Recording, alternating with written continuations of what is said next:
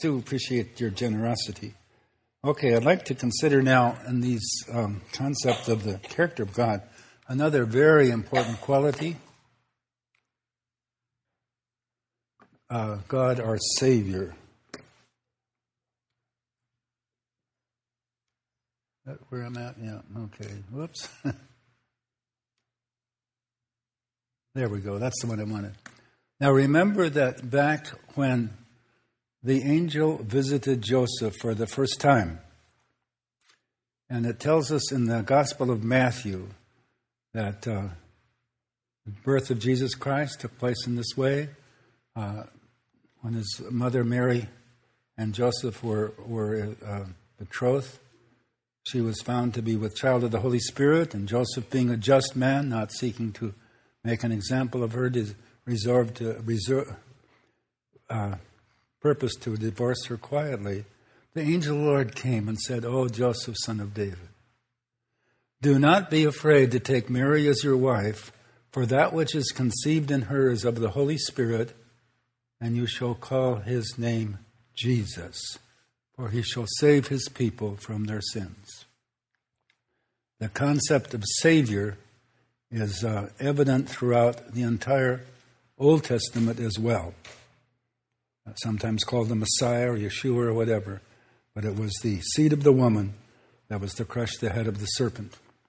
Actually, the name Jesus, if you put it in Hebrew, it's Joshua, and if you put Joshua into Greek, it's Jesus. So, so for that wonderful leader as well.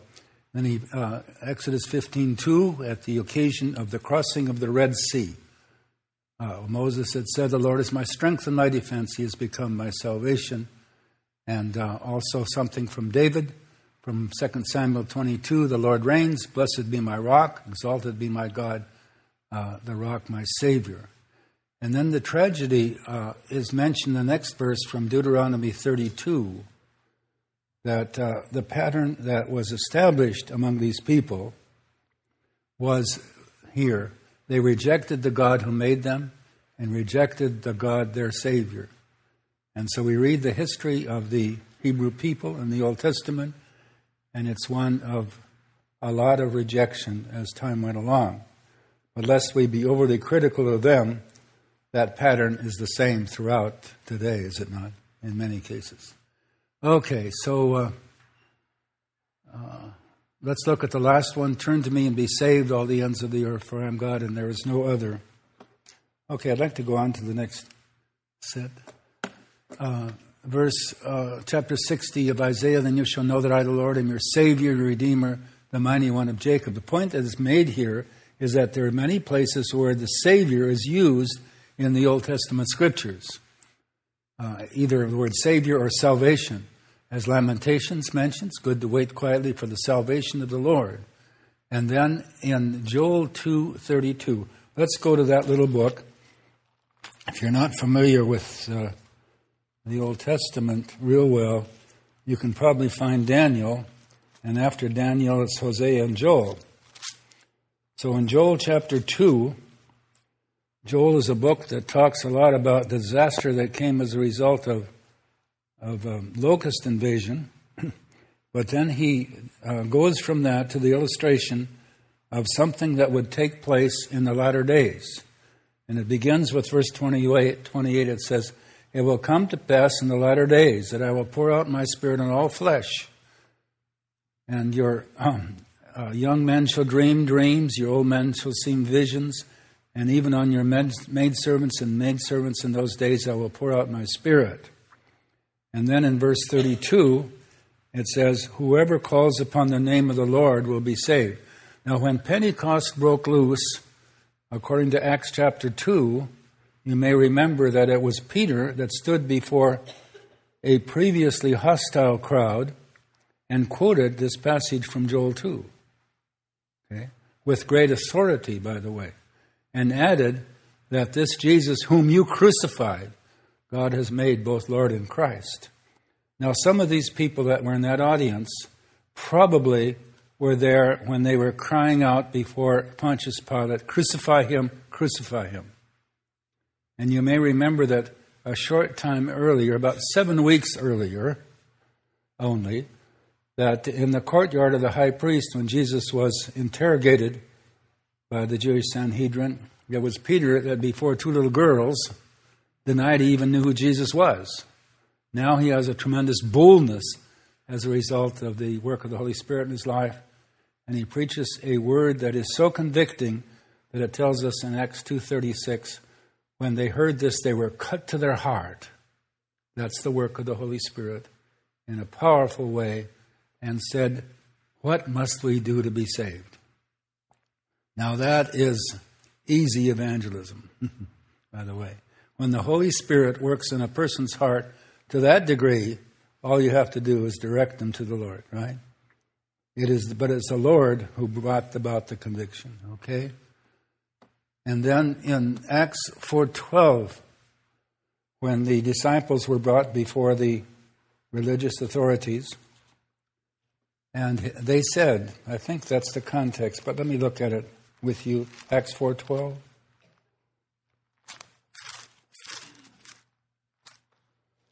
Acts 4.12. Yeah, because in verse uh, verse 19 it says, or verse 20, we have to obey God rather than men and so on. But in verse 12, they said, There is salvation in no one else. There is a, no other name under heaven given among men by which you must be saved. That's the exclusiveness of the gospel, right? Now, there's a real effort today in what we call Christendom to make it easy for people to to be what I, am not sure what the result is, but basically that they might be uh, accepted by God, shall we say it that way? Uh, easy believism or something like that, and therefore uh, the statement in a universalism kind of a concept is all the roads bring go to the same God, right? All the same way, you know, whatever it is. And then they even get over in saying that even some of the false things, like Buddhism or, or, or Shinto or, or Muslim, uh, Mohammedanism, uh, are also ways to the same God. And you see, the scripture is very, very clear to point out that only through Jesus uh, can there be salvation. There is no other way. So that's very important that we note that because uh, the Lord set the pattern, not us. Okay, let's go to this one. Where God is forgiving, you know that to be true. In fact, uh, the one major aspect of God's work in mankind's heart and life is via the avenue of forgiveness. It has to be there. Because apart from forgiveness, we would have no hope, any of us. Because remember, the scripture says, All have sinned and come short of the glory of God. And so, therefore, uh, because we're in that kind of a position before God, then we have no hope apart from Him. And so, therefore, as our first parents sinned in the garden, and remember what the Lord God had said to them, actually said to our first father, the day you eat of this, or shall we say, the day you rebel against me in this way, you will surely die. Literally in the Hebrew, it says, dying you will die. In other words, there was to be a complete death as a result of this rebellion. So then our first parents found themselves in an unredeemed state. Prior to that, they were sinless for that time.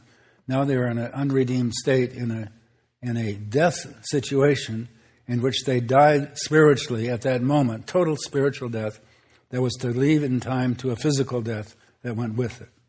And the word death basically means separation from God. In our case, it's separation of the soul from the body. So, now God had to do something to bring about some kind of a restoration process, right? If our great God uh, certainly wants to uh, uh, bring man now into relationship with Him, having lost that relationship, it has to be some through some avenue of means by which God can accomplish that.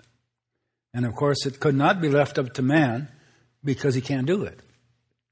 He is uh, not possible to be able to uh, live a perfect life. There's only one who did. And so, therefore, God had to enter into the scenario in order to accomplish for man what man could not accomplish for himself. Hence, right away in the garden, you will probably note that he said, actually addressing the serpent, saying, The seed of the woman shall crush the head of the serpent.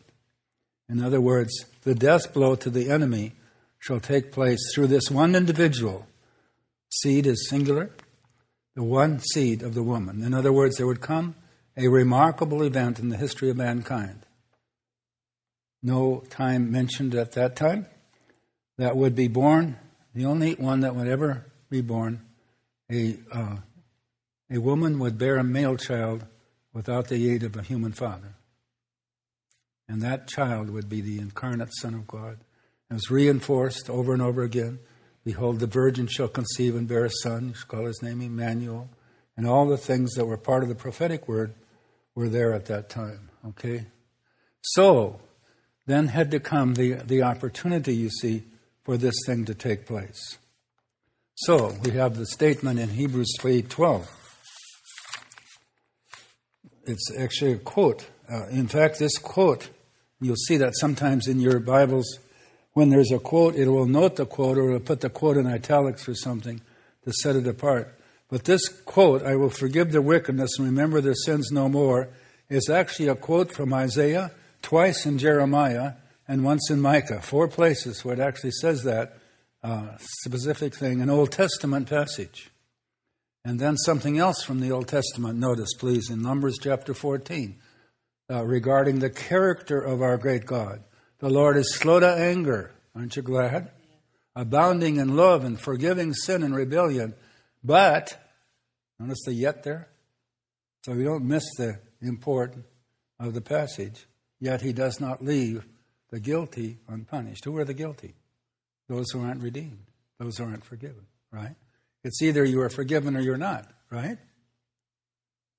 So therefore, we would say that there's only two kinds of people in this world those who were forgiven and those who ought to be.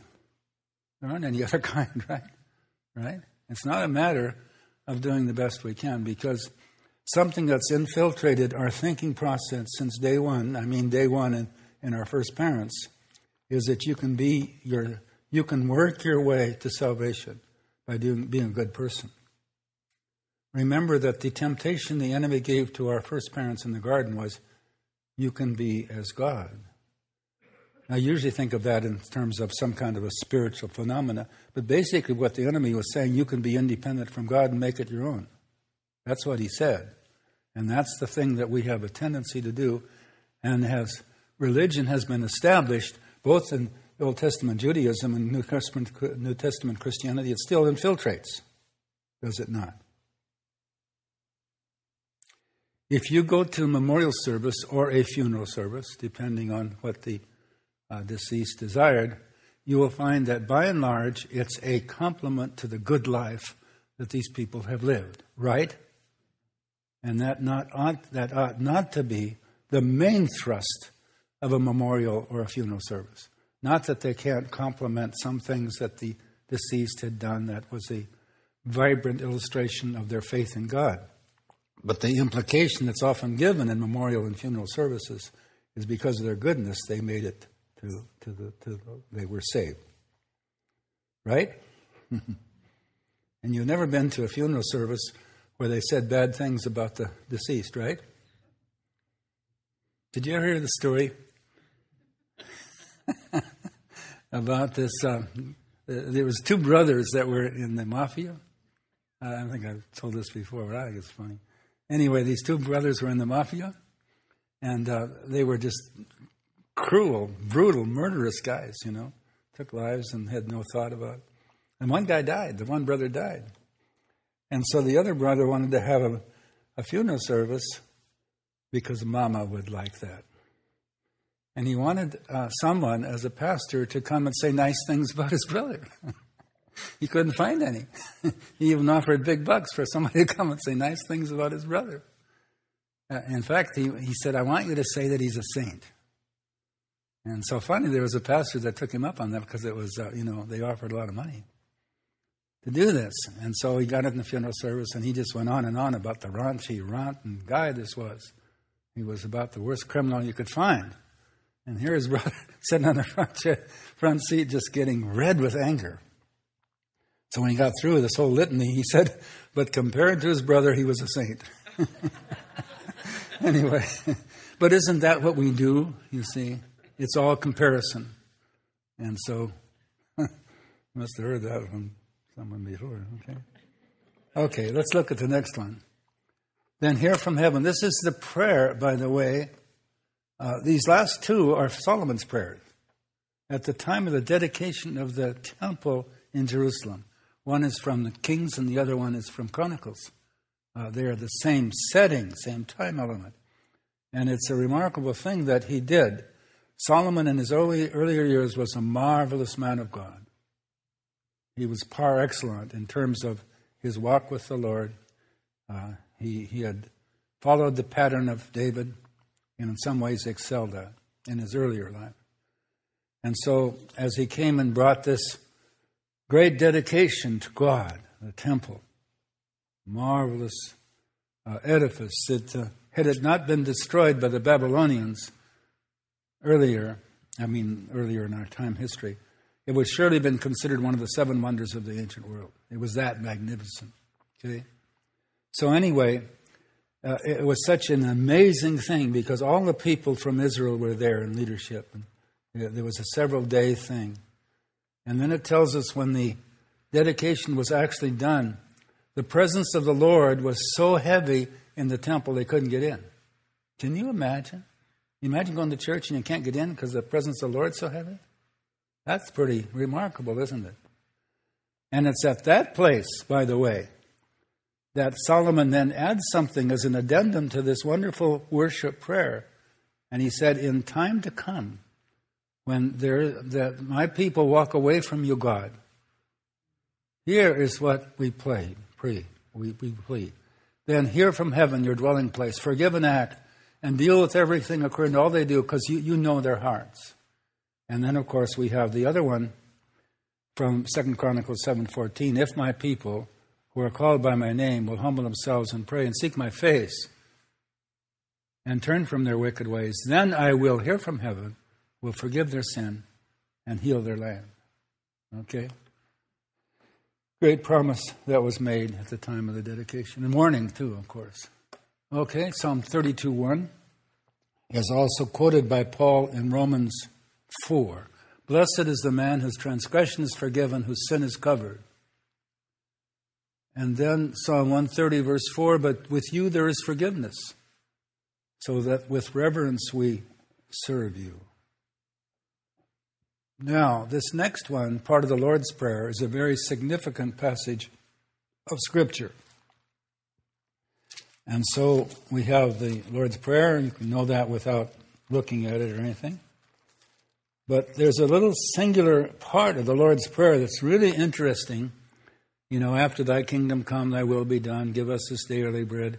And forgive us our, and on the, in the Matthew's gospel it says debts, but Luke, or in Mark it says sins.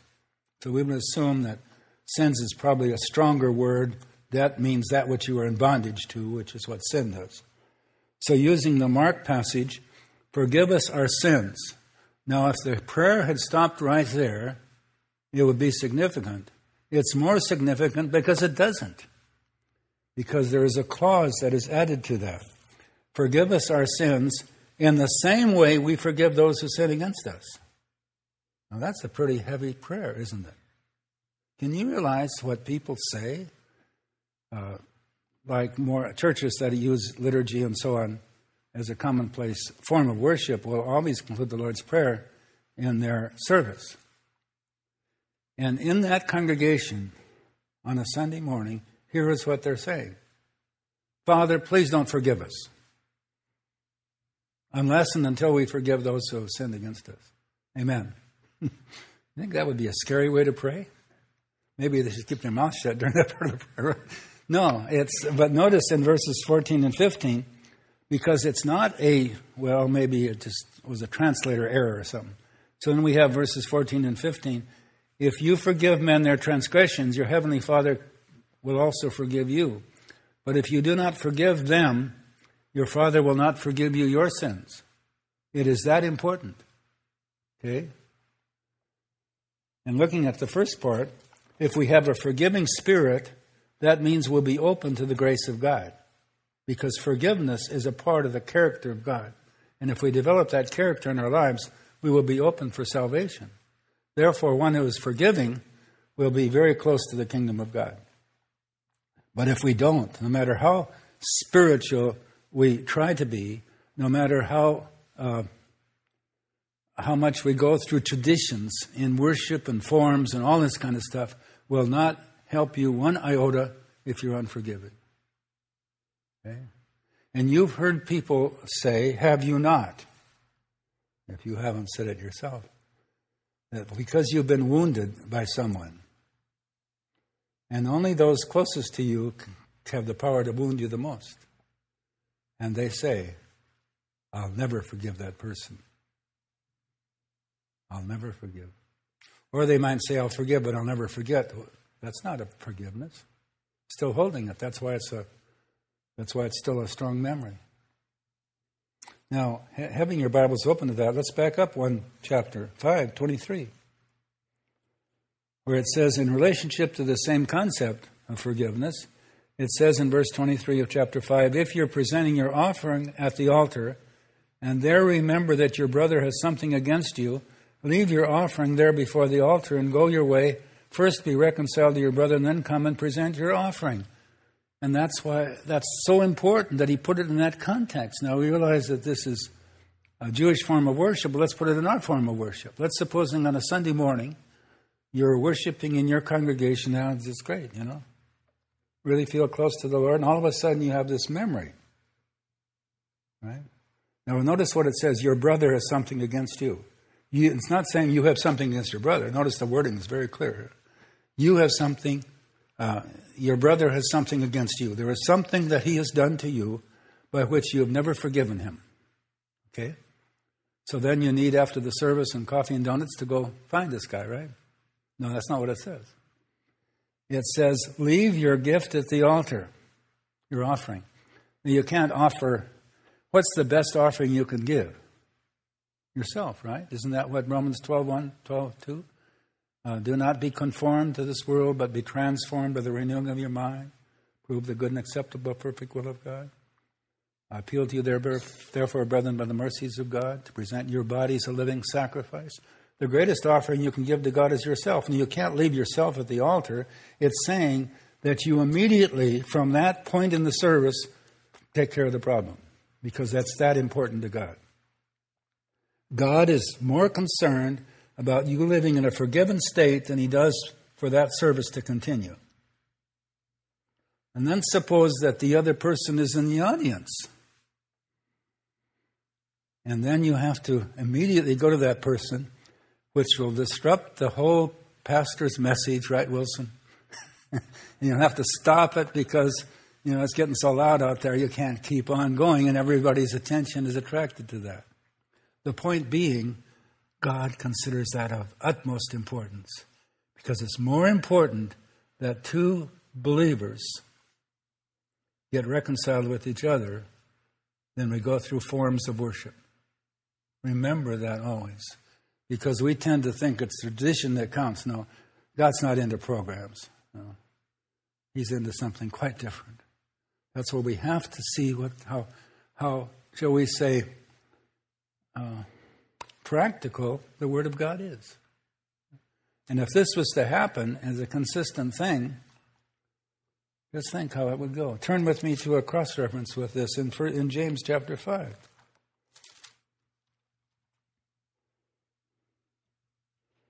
And in James chapter 5, it begins in verse 13 Any who is suffering, let him pray. But then notice verse 14. Is any among you sick? And he gives a pattern here for something. Let him call for the elders of the church and let them pray over him, anointing him with oil in the name of the Lord. And if he has committed sins, he will be forgiven, and, and the Lord will raise him up. Okay. And then it says, Therefore, confess, confess your sins to one another and pray for one another that you might be healed. Now, notice that the result of this event is the healing of the individual. So remember, it says, Is any among the sick? So here I have a person that's very sick, And he comes to the church for healing, to be prayed for for healing. Very legitimate and obviously good thing to do. Now, notice that the practical flow here is let him call for the elders of the church. Now, the pastor, depending on, on how your church government goes, might be one of the elders, or he may not. A lot of churches, they have a pastor who's not considered an elder. He has elders underneath him, depending on the form of government. So these leadership people, whoever they are, let's say men, come up and pray for him. But then remember that the passage in a practical way says, confess your sins to one another in this setting and pray for one another that you might be healed. So let's picture this scenario on a given Sunday morning. And there's somebody very, very ill. And so uh, the pastor makes time for uh, elders to come forward to pray for this person in public.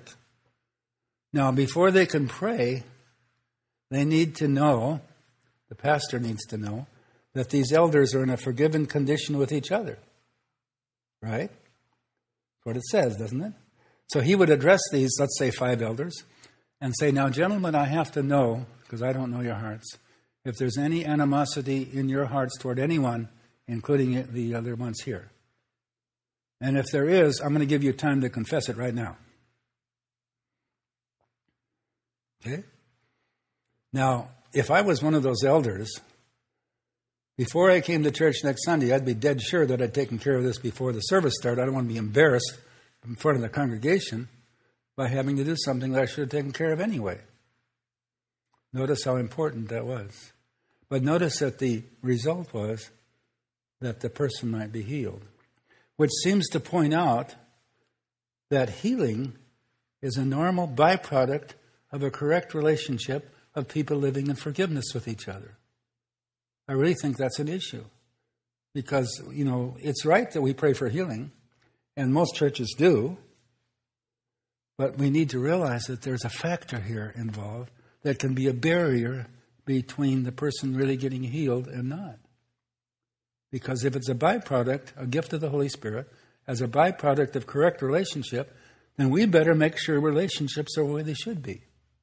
And you don't know anybody else's heart and mind, that's true. But we can do the practical thing as it says here. And as it says in, in uh, the passage we looked at in Matthew 5. Therefore, in the Lord's Prayer, Father, forgive me in the same way I forgive those who uh, have something against me. And if I can't think of it, remind me if you need to. Right? Suppose he will. It's a good prayer, so you'll always do what you asked him to when it's right. Okay? Okay. Okay. We looked at the last one before. Let's look at this one. God is our shepherd. This is the most familiar concept, or one of the most familiar concepts we have in the Bible. And because of Psalm 23. Just about everybody on the street knows Psalm 23, by the way.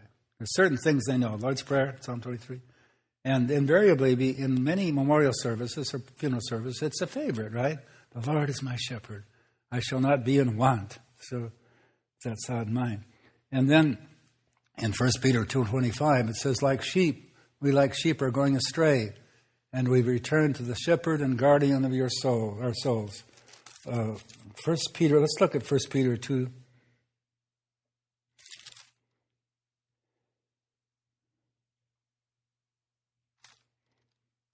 225. For he himself bore our sins in his own body on the cross, that we might die to sin and live to righteousness. For by wounds you've been healed, for we were going astray like sheep, and we've returned to the shepherd and guardian of your souls. Okay.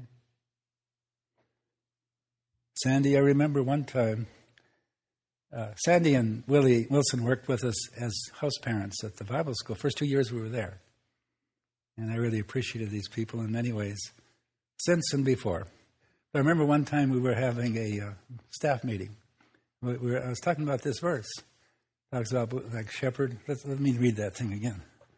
Oh, it states, "We're going a sheep like we're going astray, and you return to the shepherd and guardian of your souls." And you picked up on that and had us sing, "Savior, like a shepherd, lead us." Do you remember that? I remember it.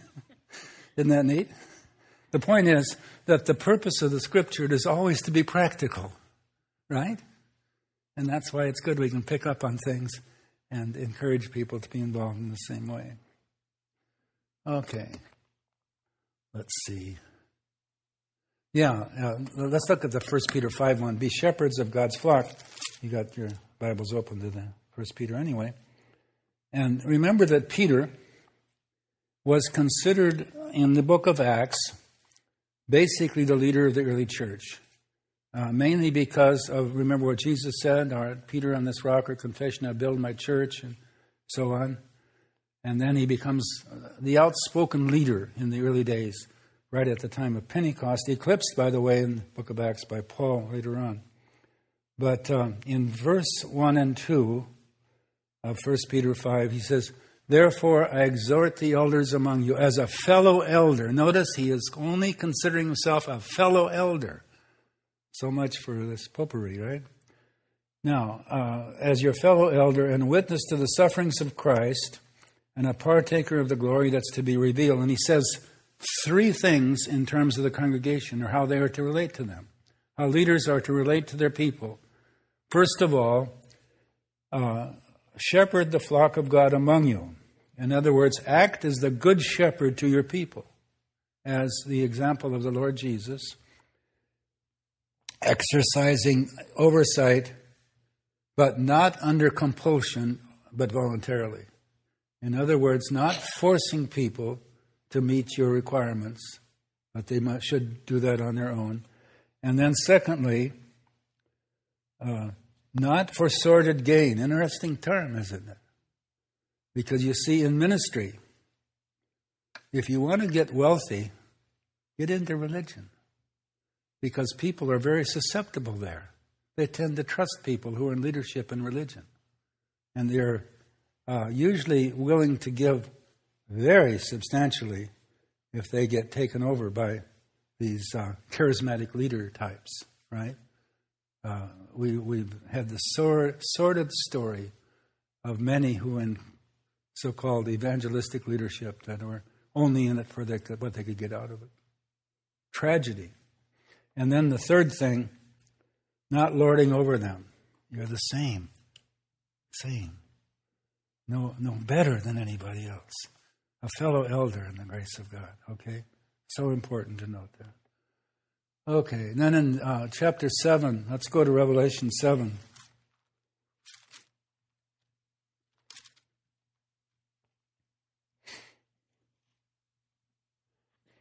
And let's look at the last verses of Revelation 7, verse 15.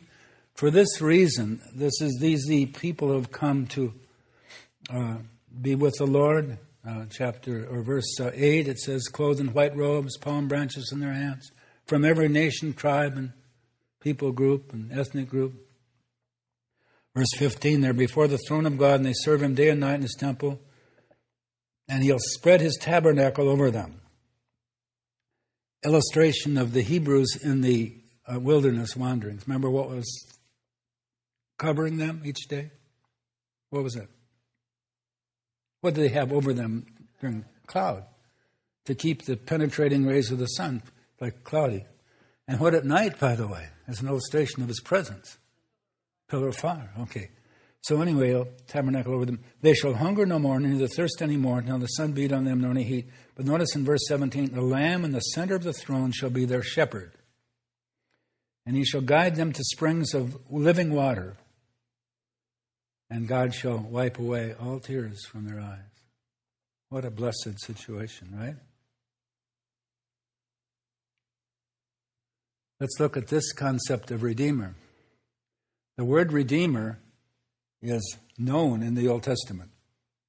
It means the one who buys back out of the sin, the pit of sin. Isaiah 53, I've redeemed you, you're mine. And Job, in all of his frustration, while he was still in deep misery, said, I know that my Redeemer liveth. Right? Right? And then Galatians 3:13, familiar passage, Christ has redeemed us from the curse of the law having become a curse for us. Okay, let's go on to the next theme. these are themes that run throughout the scriptures. And by the way, this is not exhaustive at all. It's only a small picture of all the things, uh, like in the book, that really represent the character of God. It's actually full of it.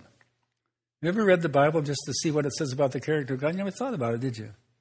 But it's just full of it. So think of that when you read your Bible. What do you think this portion I'm reading will tell me about the character of God? You'll be amazed at the stuff that's there. Okay, the Lord is merciful. Aren't you glad? He's full of compassion and mercy. Uh, Psalm 28, uh, 78. Um, the yellows are hard to see. He's merciful. He gave their iniquity and did not destroy them. This was this, the, the history of the Hebrew people.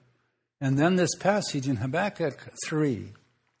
Now, the interesting thing about Habakkuk, it's a little uh, three chapter Old Testament passage, but Habakkuk uh, is right at the time when the Babylonians are coming against Judah with the threat of destroying Judah. In that sense, somewhat contemporary with Jeremiah. And what he's saying is, how is it that you're, because Jeremiah is prophesying the Babylonians are going to conquer Judah, right? They're, they're going to come. You may as well surrender, they're going to come. God's designed it. In fact, he has Nebuchadnezzar as his servant, it says in Scripture. And Habakkuk can't handle that. And he says, How is it these brutal Babylonians you're going to favor against the people of God, so called in, in the land of Judah? And finally, God gives him the picture in Habakkuk that judgment is a way of God to get to people that can't be gotten to any other way. Does that remind you of America? See, we, we in, in reality, of course, need to pray for good government. We need to pray for uh, good leadership. But there comes a point of no return sometimes in a society, and God will give them over to the government they deserve and the judgment they deserve. And when Habakkuk realized this, here's what he prayed Okay, Lord, but in wrath, remember mercy. That's our prayer, you see. In wrath that God is going to bring, even upon this nation. Oh God, remember mercy.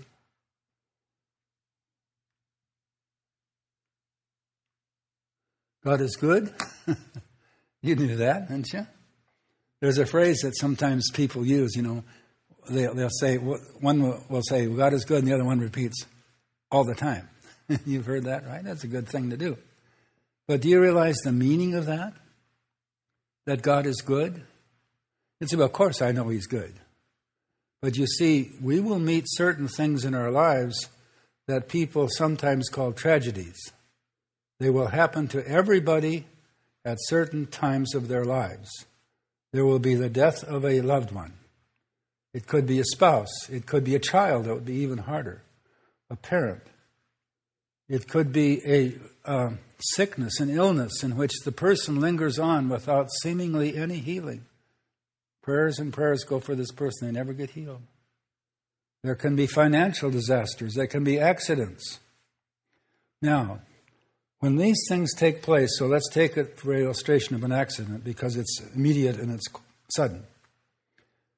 an accident takes place and someone is uh, nearly killed. Let's say that they uh, never walk again, according to the prognosis, the result of this accident. Now, what goes through people's minds is this, uh, very uh, humanly speaking God, you're sovereign. I believe you're sovereign. That means you're all powerful. Therefore, you could have stopped this accident if you wanted to. But because you didn't stop it, I'm having a trouble with your goodness here. You follow me? Now, normally that you don't think that way. But when difficulty comes, severity of the difficulty will cause you to think that way. It'll be a thought in your mind. And the only thing that you will have left is the knowledge that He's good. And because He's good and cannot be inconsistent with His character, He cannot be anything other than good. He can't be ungood. Can't be bad. Right? But people will struggle with that.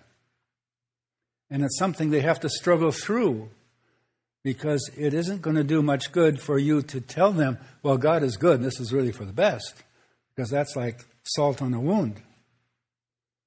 Right? Do you remember Job when he went through this terrible thing and he had three friends, colleagues that lives not too far from where he lived in the land of Uz? And when they heard that their friend Job was ill, they hopped on their donkeys and made a fast trip over to Uz to see Job.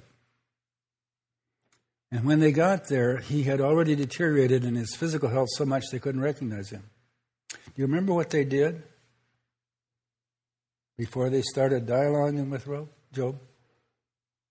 They sat in silence for seven days. Okay? Sometimes that's the best thing you can do. That was to their credit. I am told that in uh, Orthodox Judaism, they still do that. Someone dies, they go and just sit with the uh, bereaved for seven days without saying a word. Because sometimes the grace ministry we can give to somebody is not what we say, they'll never remember it anyway, but the fact that you were there. That's what they will remember. Okay?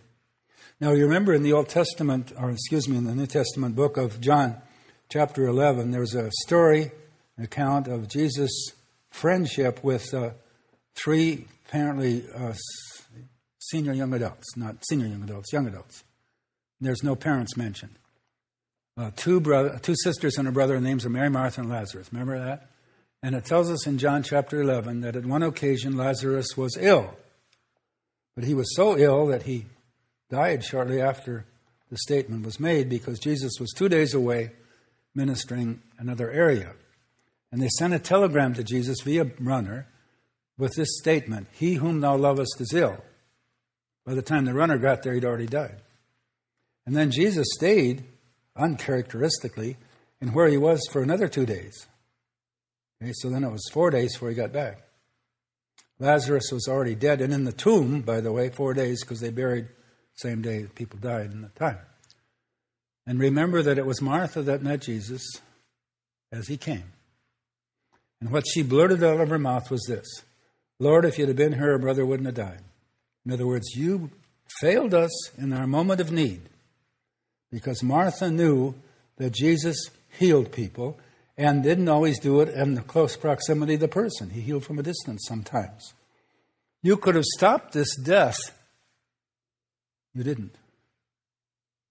Remember that? And Jesus said to her, Your brother will rise again. And that didn't help at all. She said, I know you've been teaching us about this stuff about the resurrection. exactly what she said, but that's pretty much uh, how you'd say it. And he said to her, I am the resurrection and the life. He who, he who believes in me, though he die, yet shall he live. And whoever lives and believes in me shall never die. Do you believe this? He said to Martha. She didn't answer. And she went and got Mary. And Mary came, same thing. Lord, if you'd been here, our, our brother wouldn't have died. And that's where you have the shortest verse in the Bible two words Jesus wept. And you might ask the question, why did he weep? So if you consider all the alternatives, you're only left with one. He didn't weep because people cry at funerals. That would not be like him. He's going to raise Lazarus from the dead anyway. He, he didn't cry because everybody else was crying. He wasn't that emotional. There was only one reason why he wept, and that's because for the first time in their experience, these lovely ladies doubted his goodness, and it broke his heart. See what I'm saying? When we say God is good, that can't be done in a shallow way. Because He'll test your, your word, okay? Okay, he's always good. And therefore, uh, looking at the last passage, which is often misquoted, where it says, you know, it's usually quoted this way all, all things work together for good to those who love God, called according to his purpose. That's King James translation, by the way. But it doesn't flow that way, and therefore the later translators did it better when they said, in all things. God works for good. Things don't work for good, God works for good. So, in all things that happen in our lives, whoever we are, God can use it for good and does and wants to because He has eternity in mind. And then, of course, I think we'll close with that on Psalm 23, the last verse Surely goodness and mercy shall follow me all the days of my life, and I shall dwell in the house of the Lord forever. there was this little boy that his parents took him to the pound to adopt a dog.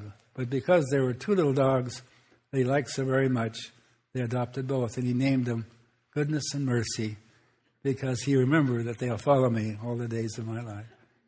Well, hope you appreciated what we shared tonight.